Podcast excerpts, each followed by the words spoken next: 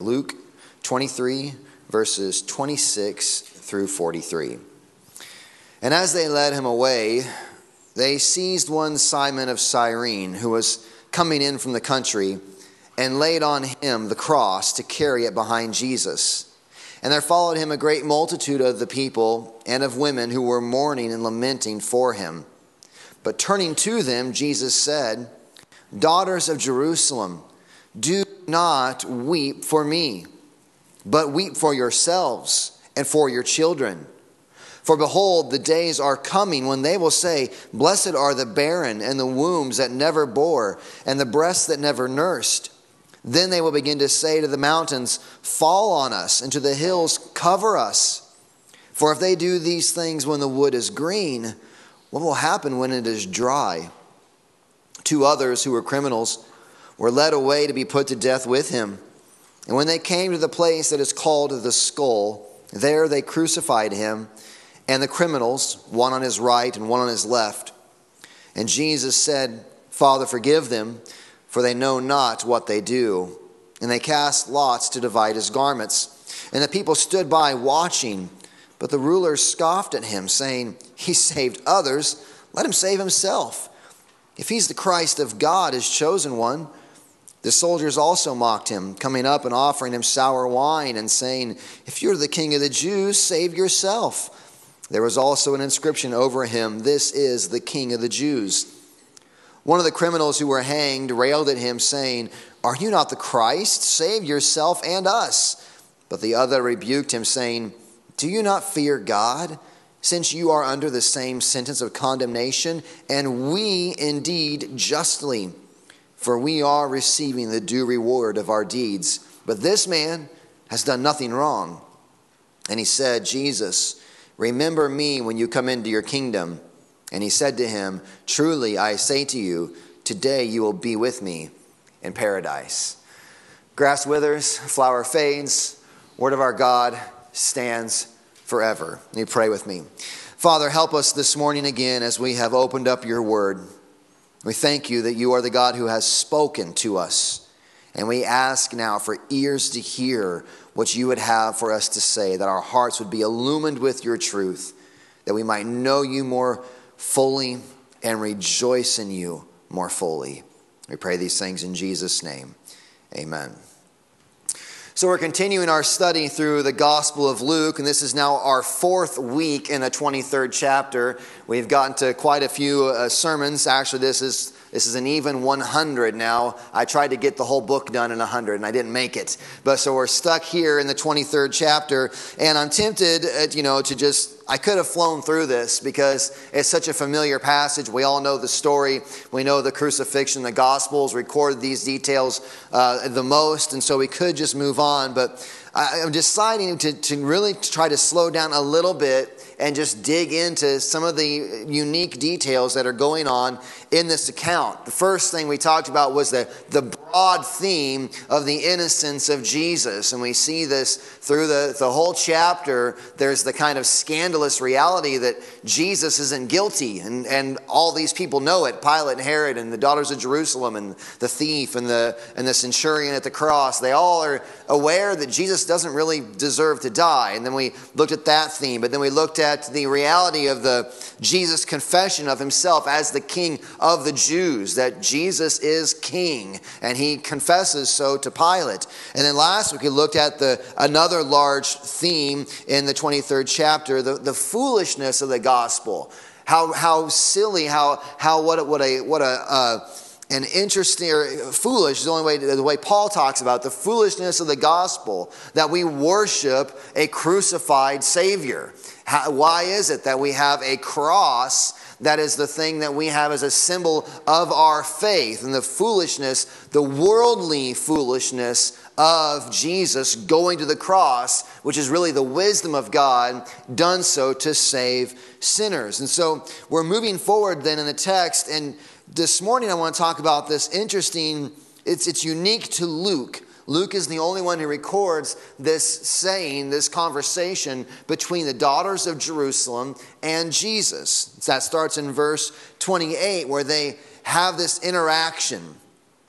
A few weeks ago, I mentioned this is likely genuine uh, sorrow that this group feels over the mistreatment of Jesus. They, they see, and that was during the innocence, the theme, one of the themes of innocence is that this is an, an, an honest group, not, uh, not, not sort of um, paid grievers, which they existed in those days of a, uh, people who would come and sing a dirge at a funeral or whatever. These are likely innocent, or actually genuinely sorrowful a group of people. They are weeping over the travesty and the murder of an innocent man.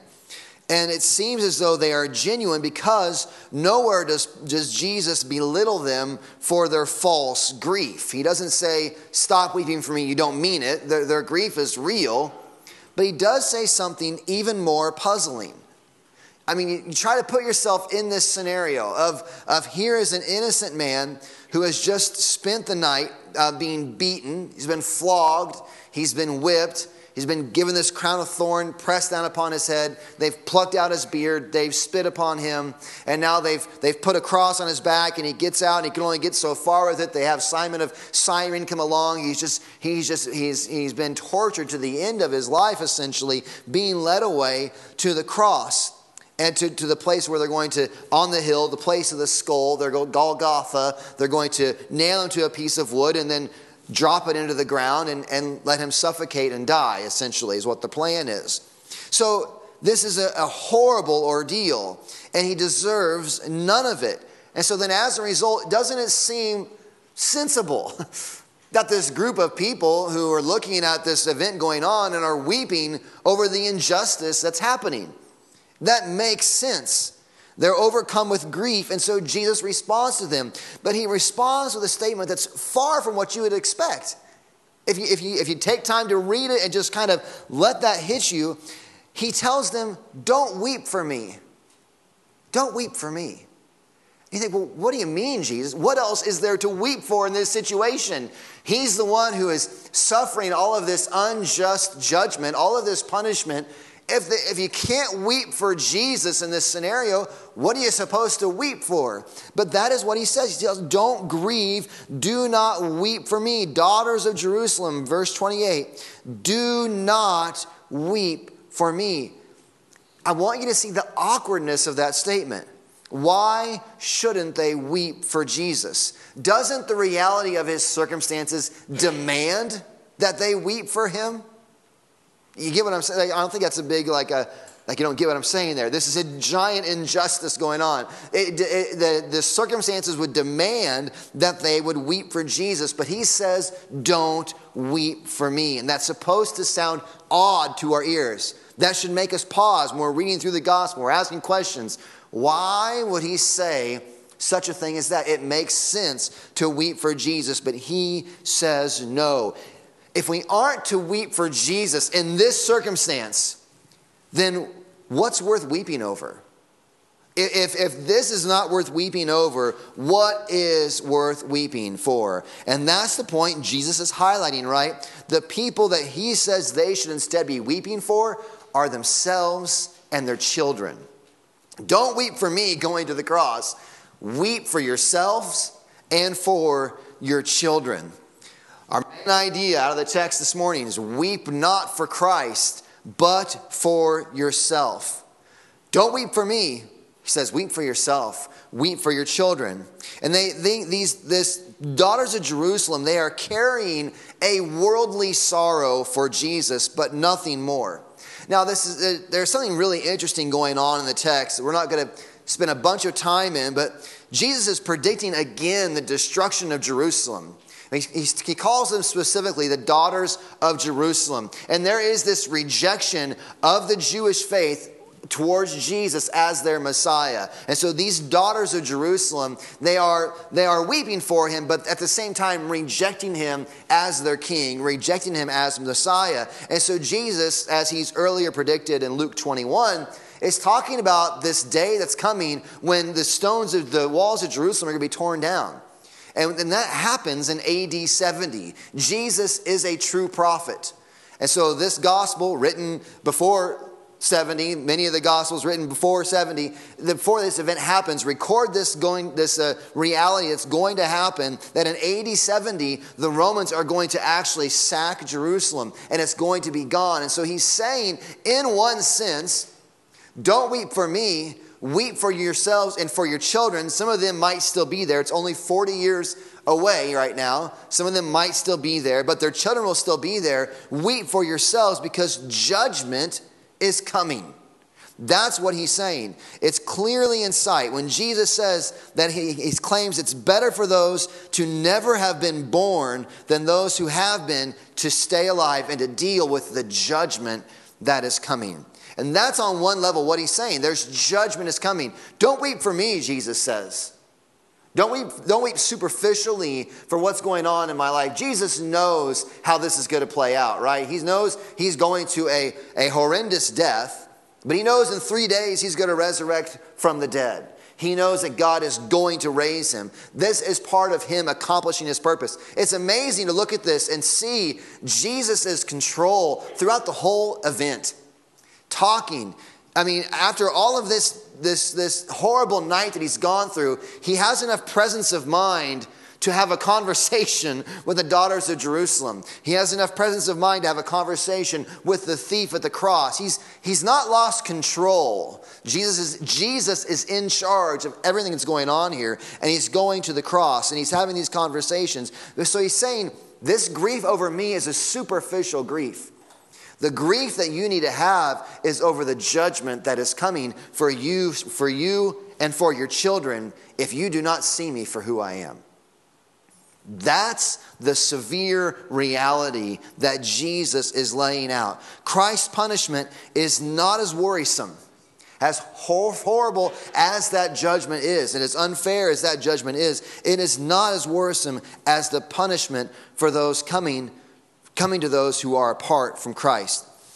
Imagine with me a scene in which you, you come upon a, a, house that has gone up in flames and it's just lying in rubble. And you go, you go to the house, you stop, and there's the owner out the, across the street, the next yard, and they're, they're weeping and they're sorrow. You know, they've just, their, their house is laying in shambles in front of them. And you put their arms around them and you're, you're giving them comfort and, and trying to just, you know, just be there.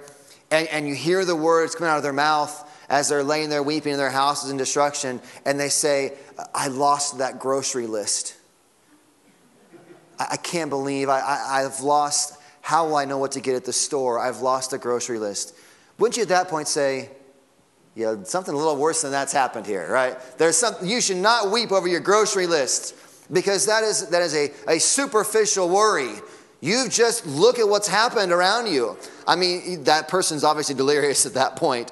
But this, in that moment, they're kind of missing the big picture, aren't they? They're weeping over a superficial thing, write another grocery list. They're, they're, they're weeping over a, a superficial reality, which, which, granted, is horrible. The, the, the, the murder of Jesus is a horrible, uh, atrocious sin committed upon the world. But think of what it means then when Jesus says, at the gravity of this crucifixion is nothing to weep for compared to the judgment that is coming. That is sobering.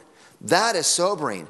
Likewise, this crowd is missing the greater tragedy by only being able to see the grief that is temporarily right in front of them. It's weeping for the grocery list that you lost when your house is burnt down.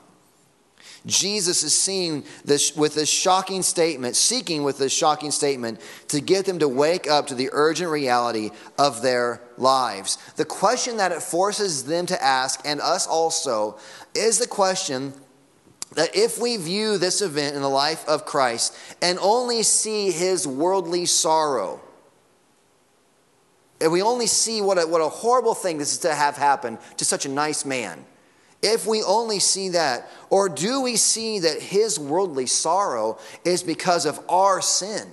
That Christ is going to the cross because sinners like you and me and all of us, our rebellion against God is, is a, such a, a great such, such a huge hurdle that it's costing Christ to go to the cross to pay the debt for our sin. And our only concern is that an innocent man is suffering instead of the sinners that have made that cross necessary.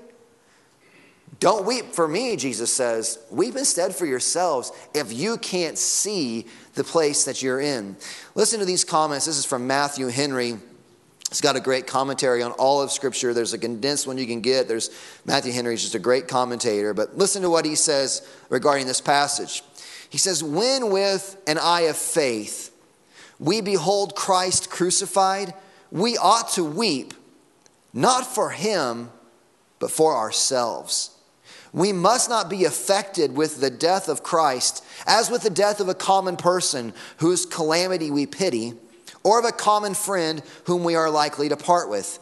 The death of Christ was a thing peculiar. It was his victory and triumph over his enemies. It was our deliverance and the purchase of eternal life for us. And therefore, let us weep, not for him but for our own sins and the sins of our children that were the cause of his death, and weep for fear, such were the tears here prescribed. Weep for fear of the miseries we shall bring upon ourselves if we slight his love and reject his grace, as the Jewish nation did, which brought upon them the ruin here foretold. Let us weep then, not for him but for our own sins, the sins of our children that were the cause of his death, and weep for fear of the miseries we shall bring upon ourselves if we slight his love and reject his grace, as the Jewish nation did, which brought upon them their ruin foretold. There's a sobriety about your own life that is necessary for the gospel to have any real impact. If we live our lives looking only at the superficial aspects of it, we may be convinced that things are quite okay when in reality they aren't. We're looking at the superficiality. You can look at the superficiality of Jesus and see how bad it is and just consider that and not consider the eternal realities. But you can also look at the superficial good things of life and then assume that everything is fine because you aren't considering the bigger realities. What are the bigger realities the daughters of Jerusalem aren't seeing? They're concerned for the worldly judgment that's coming upon Jesus, but they do not have their eyes opened to the cosmic and eternal judgment that is coming for all of mankind. Now, it's coming to the nation of Israel in AD 70 for the rejection of Jesus. But further out beyond that, there is a day of judgment, the day of the Lord coming. And it is over that. There is a real sorrow to weep over. Everyone who clings to their sin until their grave will come under the just judgment of God. Hebrews 9:27 says, "And just as it is appointed for man to die once, and after that comes the judgment." Hebrews 9:27. This ought to be a sobering reality in our lives. This ought to wake us up out of our slumber of superficiality into the seriousness of our true standing before a holy and righteous God. If you are stuck in superficiality, or those around you are, you ought to weep, not for Christ who had to go to the cross, but weep for yourselves with repentance and pleas for mercy because of the impending judgment. The good news is that the writer of Hebrews goes on saying in verse 28 that after this, and it's just as it is appointed for man to die once, and after that comes the judgment, so Christ, having been offered once to bear the sins of many, will appear a second time, not to deal with sin, because he's already done that at the cross, but to save those who are eagerly waiting for him. This is what makes the gospel such incredibly good news. It is always what brings us to another shocking, it's what brings us to another shocking turn of events in this narrative. So we had the first shocking thing of, don't weep for me, Jesus says, which is like, how can he say not weep for me? But the second odd thing is this, this thief's request on the cross. They're all three hanging there, right, on the cross. We've been thinking about Jesus' command not to weep for him. But think about the, the impertinence of the request of this thief on the cross. All three of them nailed up on these wooden crosses, weighing their own death. And what does the thief say? Hey, while we're up here, can you think of me? Think of me? The thief asked Jesus, as he's hanging on a cross, after his night of suffering, to think of him. Remember me. Remember me when you come into your kingdom. He said, Jesus, remember me. What an odd thing. What an odd thing, as, as they're all hanging there, for this man to ask for Jesus to think of him. How does Jesus not reply, Well, I don't know if you've noticed, but I'm a, I'm a little busy right now. I've got a few things going on. I mean, how does he not say that? And I don't mean to be blasphemous or make light of the cross, but I mean, honestly, he's got a lot going on right there. But Jesus is in command. He knows what's going on. This is not a shock to him. And instead, what do we hear? We hear the heart of mercy toward the one who has broken through the superficiality of life. If anyone's broken through the superficiality of life, it's the thief on the cross. He knows it's bad. He knows judgment is coming his way. He knows justice is, is deserved and coming for him. And because he has abandoned superficiality, he now sees clearly and he knows, Jesus, I need your mercy. Jesus, I need your help. We hear and then we hear Praise God. The heart of mercy toward the one who has broken through the superficiality of the things of life, has looked soberly at their own condition, and makes an appeal to the one who can truly do something about it. Question is can we get past our own superficiality and take a hard look at what's really going on? First and foremost, can we get over the condition, the superficiality over the condition of our own souls? Do we look at our lives and make merely superficial pronouncements? I'm doing okay. I'm relatively happy. Uh, my marriage is not a total shambles. Uh, you know, my kids are doing okay. Um, my job's going all right. My bank account, people don't hate me. I'm nice to people. Um, you know, I, a lot of people smile at me. Uh, a lot of people know me. I'm well liked. You know, and, and you can look at your life and through a very superficial pronouncement, think surely everything is okay.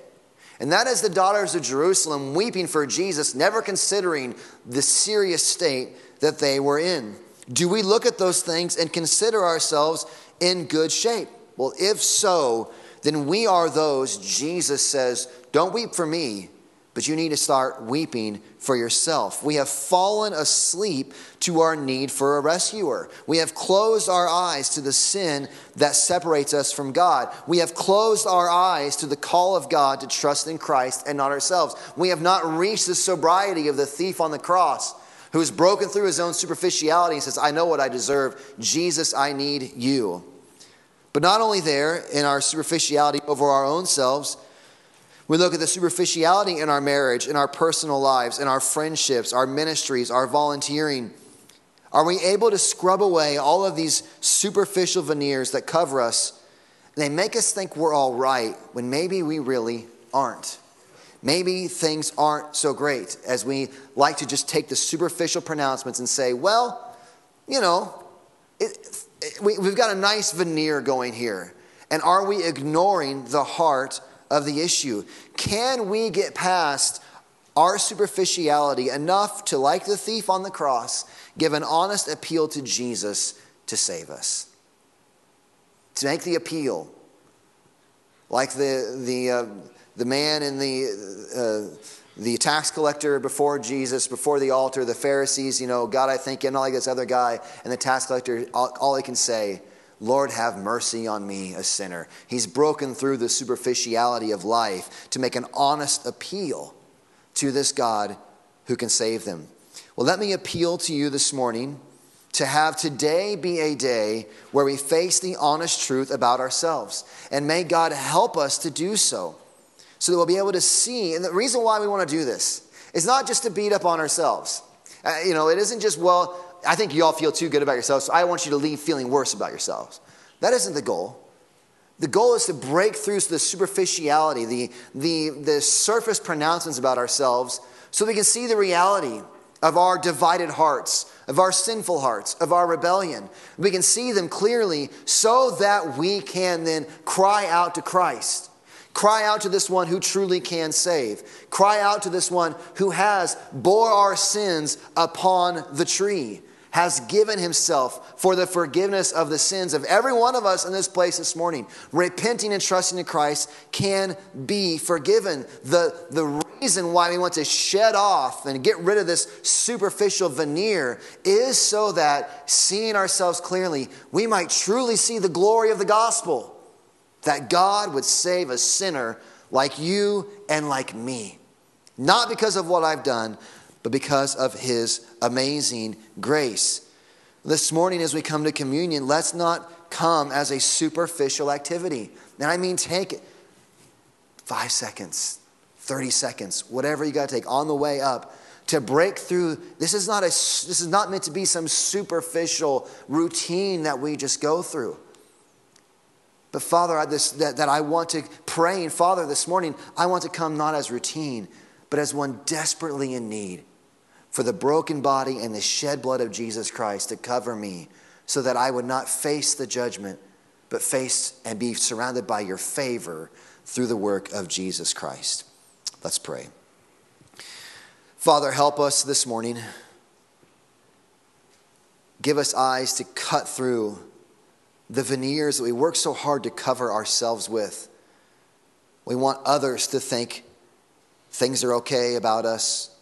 And we want to be able to look in the mirror and pretend like things are okay as well if we just cover ourselves with enough superficiality.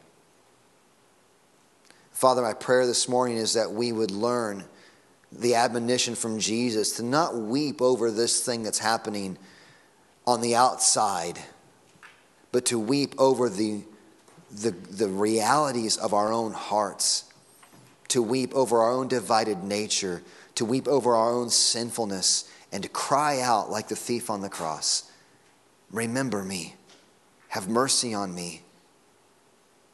Father, do that work in our hearts, we pray, that our joy in the gospel would rise up and fill us with the joy that is found only in you.